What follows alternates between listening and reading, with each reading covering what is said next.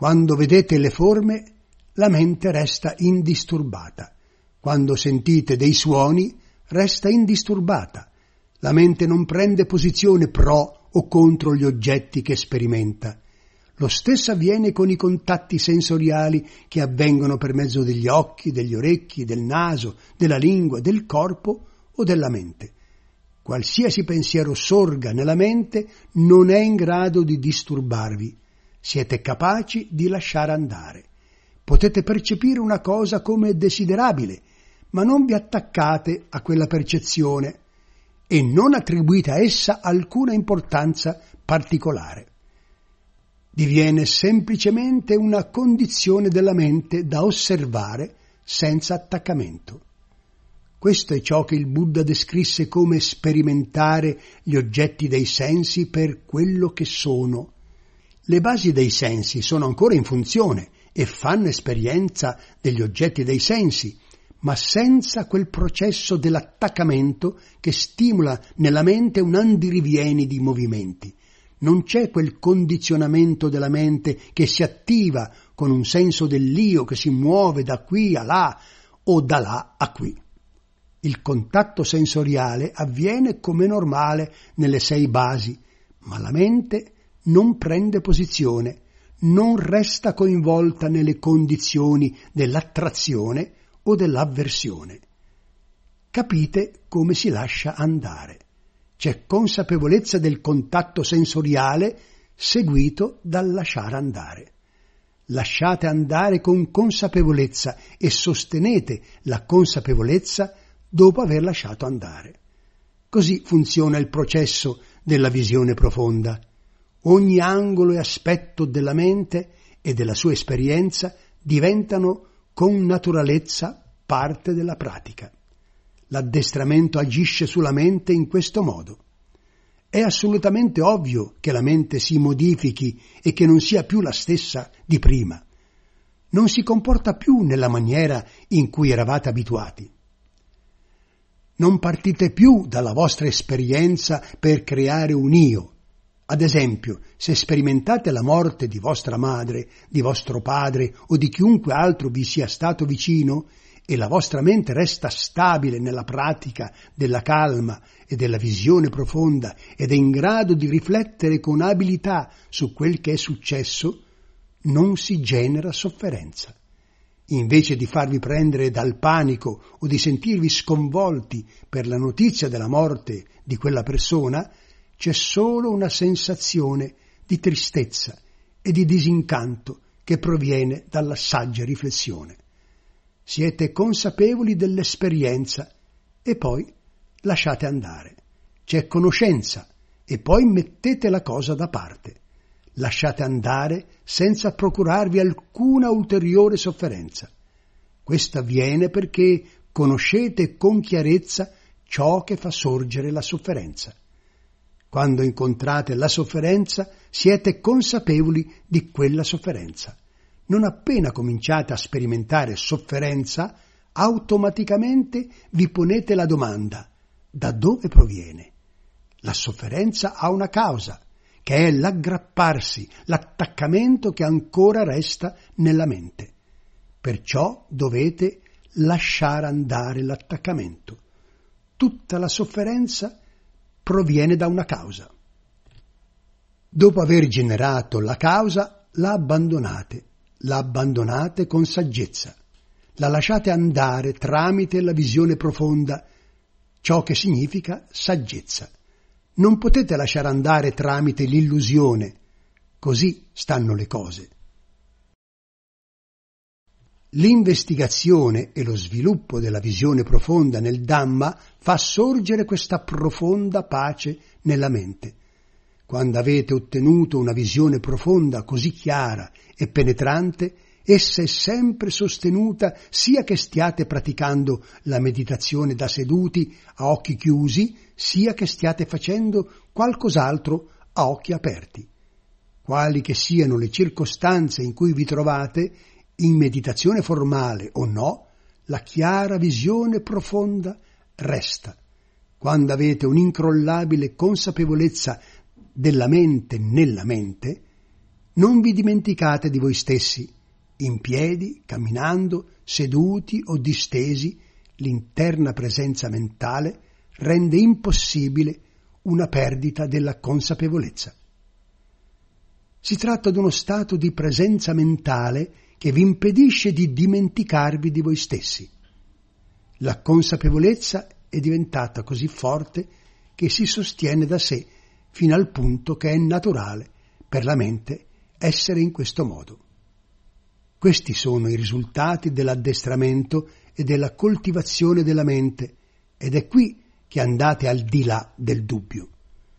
Non avete dubbi sul futuro, non avete dubbi sul passato e di conseguenza non avete necessità di dubitare nemmeno sul presente. Siete ancora consapevoli che vi sono cose chiamate passato, presente e futuro, ma non vi interessano né vi preoccupano. Perché non vi interessano più? Tutte le cose avvenute in passato sono già successe. Il passato è già trascorso. Tutto quel che sorge nel presente è il risultato di cause che stanno nel passato. Per fare un esempio ovvio, si può dire che se ora non avete fame è perché avete già mangiato in precedenza. La mancanza di fame nel presente è il risultato di azioni compiute nel passato. Se avete conoscenza della vostra esperienza nel presente, potete conoscere il passato. Aver consumato un pasto è la causa che proviene dal passato il cui risultato è sentirsi a proprio agio o pieni di energie nel presente. E questa è la causa che vi fa poi essere attivi e vi consente di lavorare. Perciò il presente fornisce cause che avranno risultati in futuro. Il passato, il presente e il futuro possono perciò essere visti come una cosa sola.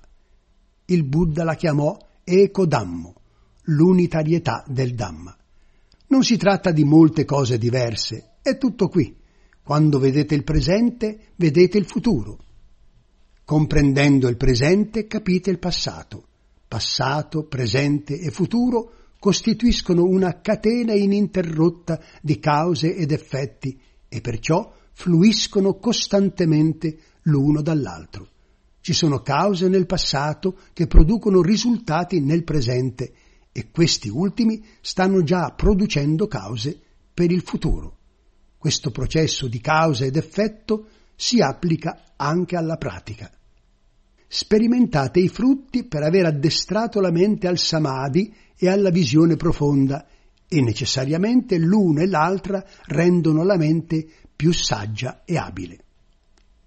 La mente trascende del tutto il dubbio non siete più incerti né fate congetture su alcunché.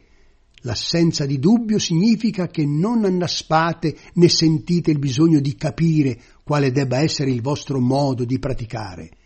Il risultato è che vivete e agite in consonanza con la natura.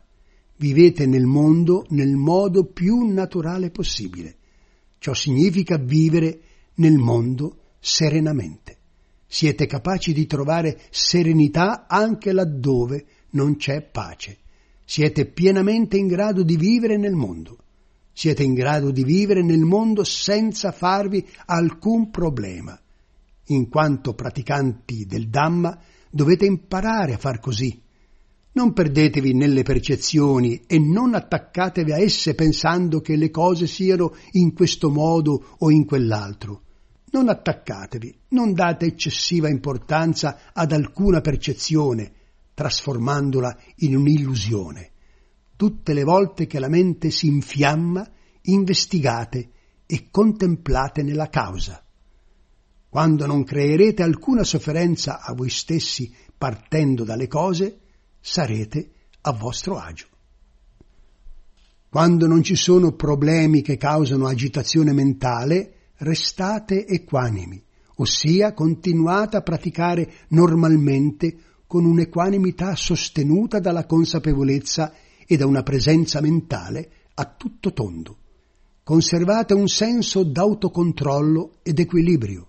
Se sorge una qualsiasi cosa che prevale sulla mente, immediatamente la accogliete per investigarla e contemplarla.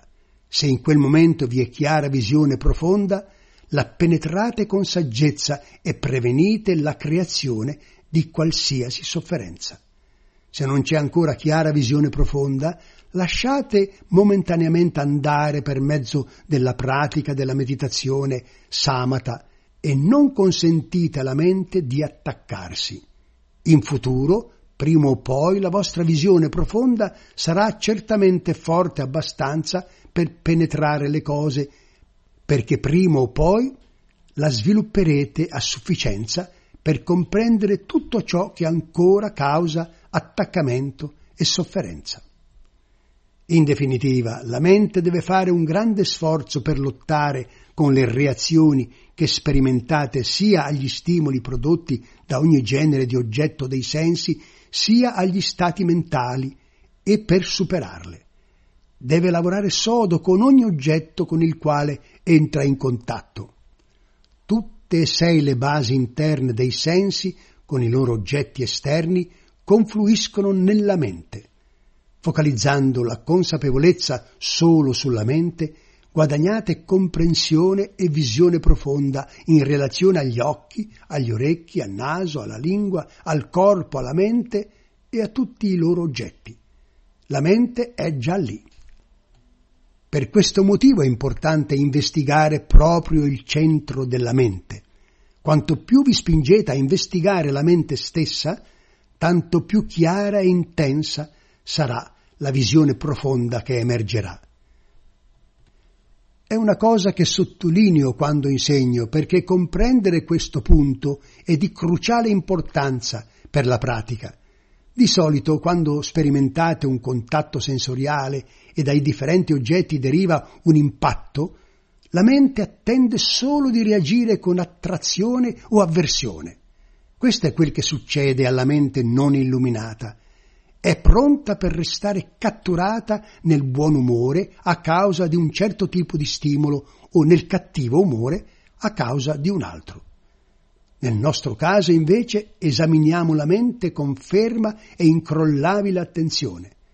Quando fate esperienza dei vari oggetti per mezzo dei sensi, non nutrite la proliferazione mentale, non restate catturati da una grande quantità di pensieri contaminati, state già praticando la meditazione vipassana e fate affidamento sulla saggezza della visione profonda per investigare tutti gli oggetti dei sensi.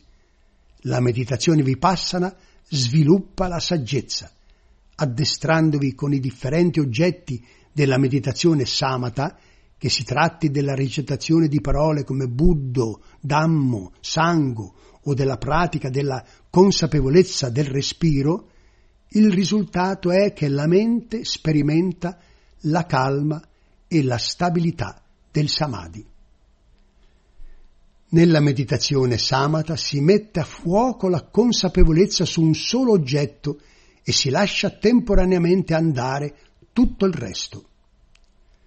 La meditazione vipassana è simile perché quando si entra in contatto con gli oggetti dei sensi si utilizza la riflessione non ci credo Praticando la vipassana non consentite a nessun oggetto dei sensi di ingannarvi. Siete consapevoli di ogni oggetto non appena esso converge nella mente e che sia sperimentato con gli occhi, con gli orecchi, col naso, con la lingua, col corpo o con la mente, utilizzate questa riflessione. Non ci credo, quasi come un oggetto verbale di meditazione da ripetere in continuazione ogni oggetto diventa immediatamente fonte di visione profonda. Utilizzate la mente, che è instabile samadhi, per investigare la natura impermanente di ciascun oggetto. Ogni volta che si verifica un contatto con i sensi, richiamate la riflessione non è sicuro, oppure questo è impermanente. Se siete catturati dall'illusione e credete nell'oggetto sperimentato, soffrite, perché tutti questi Dhamma, fenomeni, sono non sé, anatta. Se vi attaccate a qualcosa che è non sé e lo percepite erroneamente come sé, esso diventa automaticamente una causa di dolore e di afflizione. Questo avviene perché vi attaccate a percezioni sbagliate. Esaminate ripetutamente la verità in continuazione fino a che comprendete con chiarezza che tutti questi oggetti dei sensi sono privi di qualsiasi vera essenza. Non appartengono ad alcun sé. Perché dovreste allora fraintendere e attaccarvi a essi come se fossero un io oppure a un io appartenessero? È qui che dovete ulteriormente sforzarvi, riflettere continuamente sulla verità. Le cose non sono davvero voi e non vi appartengono. Perché continuate a fraintenderle come se fossero un sé? Nessuno di questi oggetti dei sensi può essere considerato in senso assoluto come se fosse voi stessi. Perché allora riescono a ingannarvi e a farsi considerare come un sé? In verità non è in alcun modo possibile che sia così. Tutti gli oggetti dei sensi sono impermanenti. Perché li vedete come permanenti? È incredibile come riescano a ingannarvi. Il corpo è intrinsecamente non attraente. Com'è possibile che vi attacchiate all'opinione che sia qualcosa di attraente? Queste verità supreme, la natura non attraente del corpo e l'assenza di un sé in tutte le formazioni, diverranno ovvie con l'investigazione e alla fine vedrete che questa cosa che chiamiamo mondo è in realtà un'illusione generata da questi errati modi di vedere. Quando utilizzate la meditazione di visione profonda per investigare le tre caratteristiche e penetrate la vera natura dei fenomeni, non è necessario fare alcunché di speciale. Nota a piedi pagina. Tre caratteristiche. Tilaccana, le qualità di tutti i fenomeni, impermanenza, aniccia, carattere insoddisfacente, dukkha, e non sé, anatta. Non c'è bisogno di andare agli estremi. Non rendetevi le cose difficili. Focalizzate in modo diretto la vostra consapevolezza come se foste seduti ad accogliere degli ospiti che entrano in una sala d'attesa. Nella vostra sala d'attesa c'è una sola sedia, così che i vari ospiti che giungono nella stanza per incontrarvi non possono sedersi perché voi state già occupando l'unica sedia disponibile.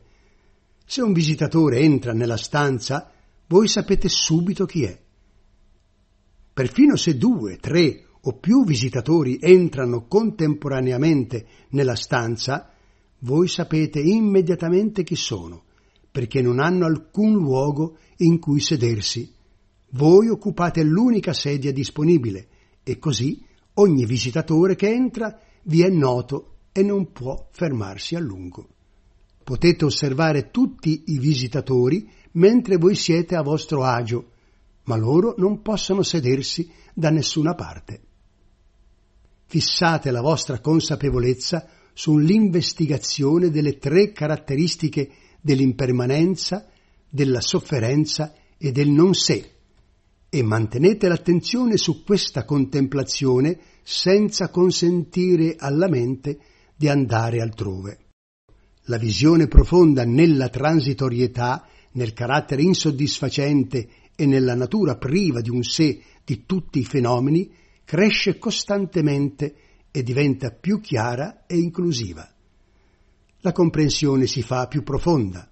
Una tale chiarezza della visione profonda conduce a una serenità che penetra più a fondo nel cuore di qualsiasi altra tranquillità che potreste sperimentare durante la pratica di samatha. È la chiarezza e la completezza di questa visione profonda nel modo in cui sono le cose che ha l'effetto di purificare la mente.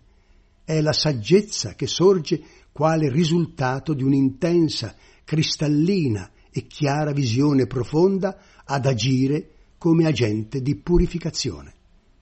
Per mezzo di ripetuti esami e contemplazioni della verità, col trascorrere del tempo, i vostri modi di vedere cambiano e quel che in precedenza avete erroneamente percepito come attraente perde gradualmente il suo fascino man mano che affiora la verità sulla sua natura non attraente. Investigate i fenomeni per vedere se hanno una natura davvero permanente oppure transitoria. All'inizio vi limitate a ripetere l'insegnamento dell'impermanenza dei fenomeni condizionati, ma in seguito vedete effettivamente la verità con chiarezza grazie alla vostra stessa investigazione. La verità attende di essere trovata proprio nel punto in cui investigate. Questa è la sedia sulla quale attendete di accogliere i visitatori. Non potreste andare in nessun altro posto per sviluppare la visione profonda. Dovete restare seduti proprio qui, su quell'unica sedia presente nella stanza. Quando i visitatori entrano nella sala d'accoglienza, è facile osservare il loro aspetto e il modo in cui si comportano perché non possono sedersi. Dovete inevitabilmente conoscerli tutti. In altre parole, si giunge a una chiara e distinta comprensione della natura impermanente, insoddisfacente e priva di sé di tutti questi fenomeni. E questa visione profonda diviene così indiscutibile e stabile nella vostra mente da porre fine a qualsiasi restante incertezza sulla vera natura delle cose. Sapete per certo che non è possibile alcun altro modo di vedere l'esperienza. Questa è la realizzazione del Dhamma al livello più profondo. Infine, la vostra meditazione implica il sostegno della conoscenza cui segue un continuo lasciare andare man mano che sperimentate gli oggetti dei sensi tramite gli occhi, gli orecchi, il naso, la lingua, il corpo e la mente. Coinvolge solo questo e non c'è bisogno di fare altro. È importante sforzarsi ripetutamente per sviluppare la visione profonda mediante l'investigazione delle tre caratteristiche tutto può diventare una causa per il sorgere della saggezza ed essa è ciò che distrugge completamente ogni forma di contaminazione e di attaccamento. Questo è il frutto della meditazione vipassana. Non pensiate che tutto quel che fate provenga dalla visione profonda. A volte vi comportate seguendo i vostri desideri. Se state ancora praticando seguendo i vostri desideri, allora vi impegnerete solo nei giorni in cui vi sentite pieni di energia e ispirati e non farete meditazione nei giorni in cui vi sentite pigri. Questo si chiama praticare sotto l'influsso delle contaminazioni. Significa che non avete alcun reale potere sulla vostra mente e che seguite solo i vostri desideri. Quando la vostra mente è allineata con il Dhamma, non c'è nessuno che è diligente e nessuno che è pigro. Dipende dal modo in cui la mente è addestrata. La pratica della visione profonda continua a fluire in modo automatico, indipendentemente dalla pigrizia o dalla diligenza. È uno stato che si sostiene da sé, il cui carburante è la sua stessa energia. Quando la mente ha queste caratteristiche, significa che non dovete più essere colui che svolge la pratica. Potete dire che è come se aveste finito tutto il lavoro che avete fatto e che l'unica cosa che resta da fare è lasciare le cose a se stesse e sorvegliare la mente. Non c'è più bisogno di essere qualcuno che fa qualcosa. C'è ancora attività mentale Sperimentate piacevoli e spiacevoli contatti con i sensi in accordo con le vostre accumulazioni kammiche, ma la considerate per quello che è e nello stesso tempo c'è sempre il lasciare andare l'attaccamento alla concezione dell'io. A questo punto non state creando alcun senso del sé e perciò non state creando alcuna sofferenza. Alla fine tutti gli oggetti dei sensi e gli stati mentali che sperimentate nella mente hanno lo stesso valore.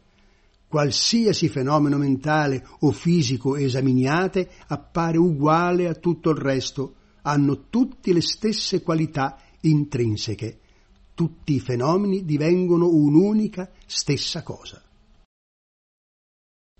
La vostra saggezza deve svilupparsi fino a questo punto affinché nella mente tutte le incertezze giungano al termine. Quando iniziate a meditare è come se tutto quel che sapete fare è dubitare e indagare le cose. La mente ondeggia e vacilla in continuazione. Trascorrete tutto il tempo tra pensieri agitati e proliferazioni mentali sulle cose. Avete dubbi su tutto. Perché? A causa dell'impazienza. Volete conoscere tutte le risposte e subito. Volete ottenere in fretta la visione profonda, senza che sia necessario fare nulla. Volete conoscere la verità relativa al modo in cui sono le cose, ma nella mente quel desiderio è così forte da essere più potente della visione profonda che desiderate. Per questa ragione la pratica deve svilupparsi per tappe. Dovete fare un passo alla volta. In primo luogo c'è bisogno di persistere nello sforzo avete anche bisogno del continuo supporto delle vostre buone azioni del passato e di sviluppare le dieci perfezioni spirituali, parami. Continuate a suscitare energia nell'addestramento della mente. Non restate intrappolati nel desiderare risultati veloci. Allorché i frutti della visione profonda tarderanno ad arrivare, ciò vi condurrà solo alla delusione e alla frustrazione. Pensare in questo modo non vi aiuterà. È giusto attendersi di sperimentare una qualche condizione permanente quando si prova ancora piacere o dolore? Non importa cosa la mente vi vomiti addosso. Quando siete sopraffatti dal piacere e dal dolore per lo stimolo dovuto al contatto tra la mente e i vari oggetti dei sensi, non potete avere alcuna idea di quale livello la pratica abbia raggiunto. Però in breve tempo tali stati mentali perdono potere sulla mente. In verità l'impatto può essere di beneficio perché vi rammenta di esaminare la vostra esperienza. Si arriva a conoscere quali reazioni richiamano alla mente gli oggetti dei sensi, i pensieri e le percezioni che sperimentate. Lo sapete sia nel caso in cui conducono la mente verso l'agitazione e la sofferenza, sia quando la fanno muovere di poco o nulla. Alcuni meditanti vogliono solo avere la visione profonda sul modo in cui la mente è influenzata dagli oggetti piacevoli, vogliono investigare solo gli stati mentali positivi. In questo modo non otterranno la vera visione profonda, non diventeranno molto intelligenti. Davvero dovete esaminare anche cosa avviene quando sperimentate un impatto spiacevole con gli oggetti dei sensi. Dovete conoscere quel che fanno alla mente, così dovete addestrarvi. È pure importante comprendere che quando è in questione la pratica stessa, non c'è bisogno di frugare tra le esperienze del passato e il cumulo di memorie disponibili nelle fonti esterne, perché quel che conta è la vostra stessa esperienza. Il solo modo per porre davvero fine ai vostri dubbi e alle vostre congetture è la pratica, finché raggiungete il punto nel quale vedete da voi stessi con chiarezza i risultati. Questa è la cosa più importante. Imparare da vari maestri è un preliminare essenziale è un valido supporto allorché dall'ascolto degli insegnamenti vi spostate a imparare dalla vostra stessa esperienza. Dovete contemplare gli insegnamenti che ricevete alla luce della vostra pratica, fino a quando ottenete una vostra propria comprensione. Se già avete alcune qualità spirituali e virtù accumulate in passato, la pratica sarà più lineare in linea di massima i consigli degli altri possono farvi risparmiare tempo, aiutandovi a evitare errori e ad andare dritti al cuore della pratica. Se cercate di praticare da soli senza alcuna guida, seguirete un sentiero più lento e con più deviazioni. Se cercate di scoprire il corretto modo di praticare completamente da soli, avrete la tendenza a sprecare del tempo e a percorrere la strada più lunga. Questa è la verità. Alla fine, la pratica del Dhamma è il modo più sicuro per far appassire e svanire tutti i dubbi e tutte le esitazioni. Man mano che continuate a sforzarvi e ad addestrarvi per andare controcorrente rispetto alle vostre contaminazioni, i dubbi avvizieranno e moriranno. Se ci pensate, avete già ottenuto parecchio dai vostri sforzi nella pratica, avete fatto progressi ma non è ancora abbastanza per farvi sentire del tutto soddisfatti. Se guardate attentamente e riflettete sulla vostra vita da quando siete nati passando per la vostra giovinezza fino a oggi, potete capire quante cose avete sperimentato del mondo attraverso la vostra mente. In passato non vi stavate addestrando nella virtù, nella concentrazione e nella saggezza, ed è facile vedere fino a che punto le contaminazioni si siano impossessate di voi. Quando vi voltate indietro a guardare tutto ciò di cui avete avuto esperienza per mezzo dei sensi, risulta ovvio che avete sperimentato in innumerevoli occasioni la verità del modo in cui sono le cose. Contemplare quello che vi è successo durante la vita aiuta a illuminare la mente a consentirle di vedere che le contaminazioni non la soverchiano completamente e con la stessa densità di prima. Ogni tanto c'è bisogno che vi incoraggiate in questo modo. Porta via un po' di pesantezza. Ovviamente non è cosa saggia solo lodarsi e incoraggiarsi. Nell'addestrare la mente di tanto in tanto dovete rimproverarvi. Talvolta dovete forzarvi a fare cose che non volete fare ma non spingete sempre in modo eccessivo la vostra mente fino al limite. Quando vi addestrate nella meditazione è normale che il corpo, che è un fenomeno condizionato, sia soggetto alla tensione, al dolore e a numerosi problemi allorché le condizioni hanno un impatto su di esso. È del tutto normale che il corpo sia così. Più vi addestrate nella meditazione seduta, più diventate abili in essa e ovviamente più a lungo riuscite a stare seduti. Inizialmente ci riuscivate solo per cinque minuti prima di dovervi alzare, però man mano che praticate di più, il tempo durante il quale potete sedere comodamente cresce da 10 a 20 minuti a mezz'ora, finché alla fine riuscite a stare seduti per un'ora intera senza alzarvi. Gli altri vi guardano e vi lodano perché siete in grado di stare seduti così a lungo, ma voi potreste avere la sensazione di non riuscire ancora a sedere a lungo.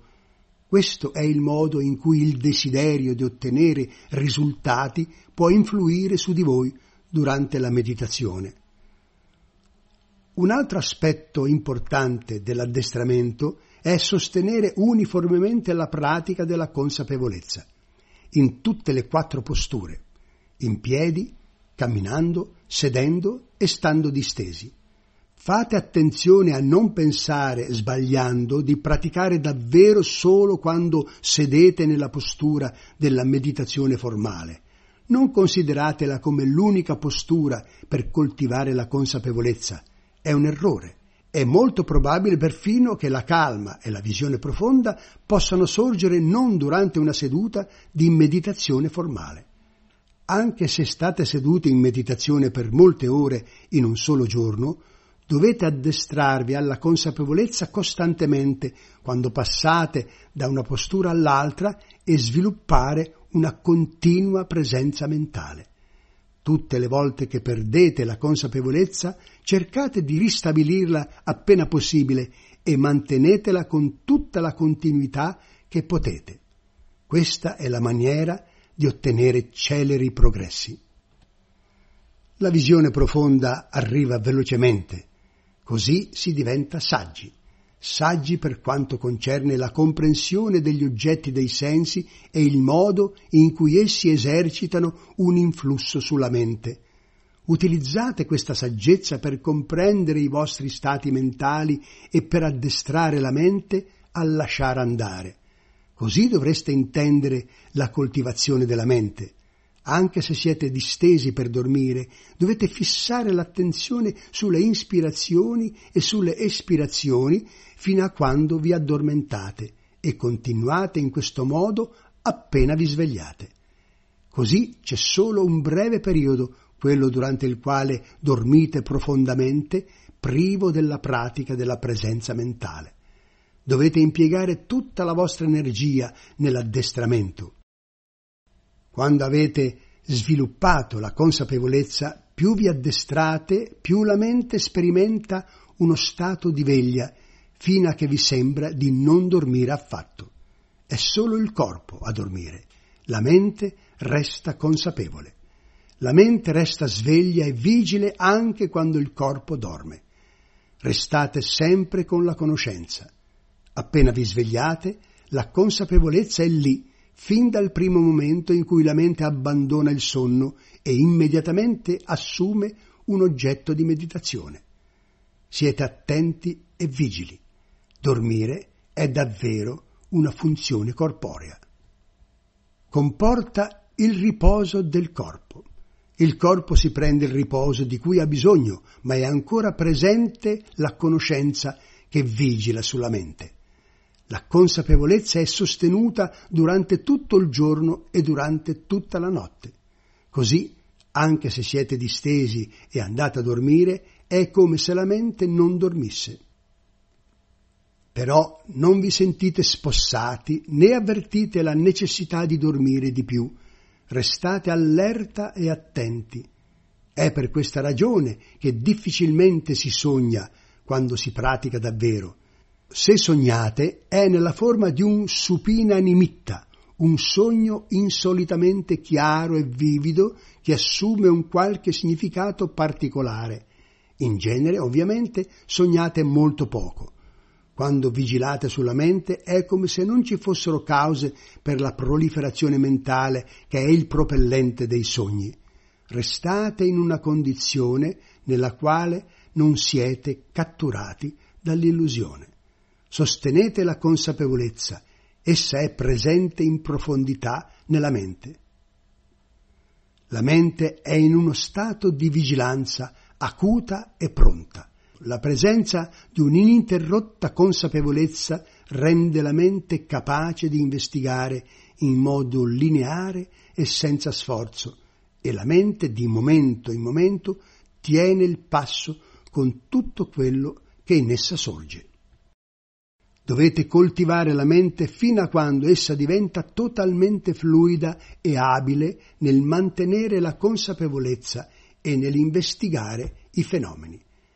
Tutte le volte che la mente raggiunge uno stato di calma, addestratela a esaminare il vostro corpo e quello degli altri, fino a quando vi è sufficiente visione profonda per vedere le comuni caratteristiche dei corpi, Procedete con l'investigazione fino a quando vedete che tutti i corpi hanno essenzialmente la stessa natura e provengono dagli stessi elementi materiali.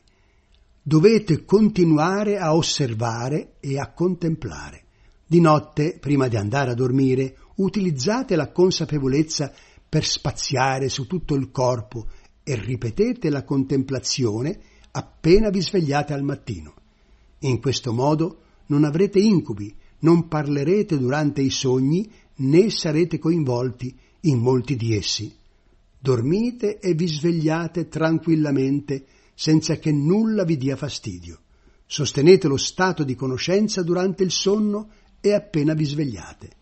Quando vi svegliate con consapevolezza, la mente è luminosa, chiara e non viene disturbata dalla sonnolenza. Quando vi svegliate la mente è radiosa, perché è libera dal torpore e dagli umori condizionati dalle contaminazioni. Vi ho offerto dei dettagli in relazione allo sviluppo della mente durante la pratica. Di solito non pensereste che sia possibile per la mente essere davvero serena mentre si sta dormendo, appena ci si sveglia, oppure in altre situazioni nelle quali ci si attenderebbe che la consapevolezza sia debole. Ad esempio, è possibile stare seduti in un bagno di sudore dopo aver camminato nel bel mezzo di una tempesta, ma poiché abbiamo coltivato il samadhi e abbiamo imparato a contemplare, la mente non viene toccata da umori contaminanti ed è ancora in grado di sperimentare la pace e la chiara visione profonda nel modo in cui ve l'ho descritta. L'ultimo insegnamento che il Buddha impartì alla comunità monastica fu un'esortazione a non essere catturati dalla distrazione. Disse che la distrazione è la via che conduce alla morte. Per favore, comprendetelo e prendetelo a cuore nel modo più sincero che potete. Addestratevi a pensare con saggezza, avvaletevi della saggezza per guidare le vostre parole. Qualsiasi cosa facciate, avvaletevi della guida della saggezza.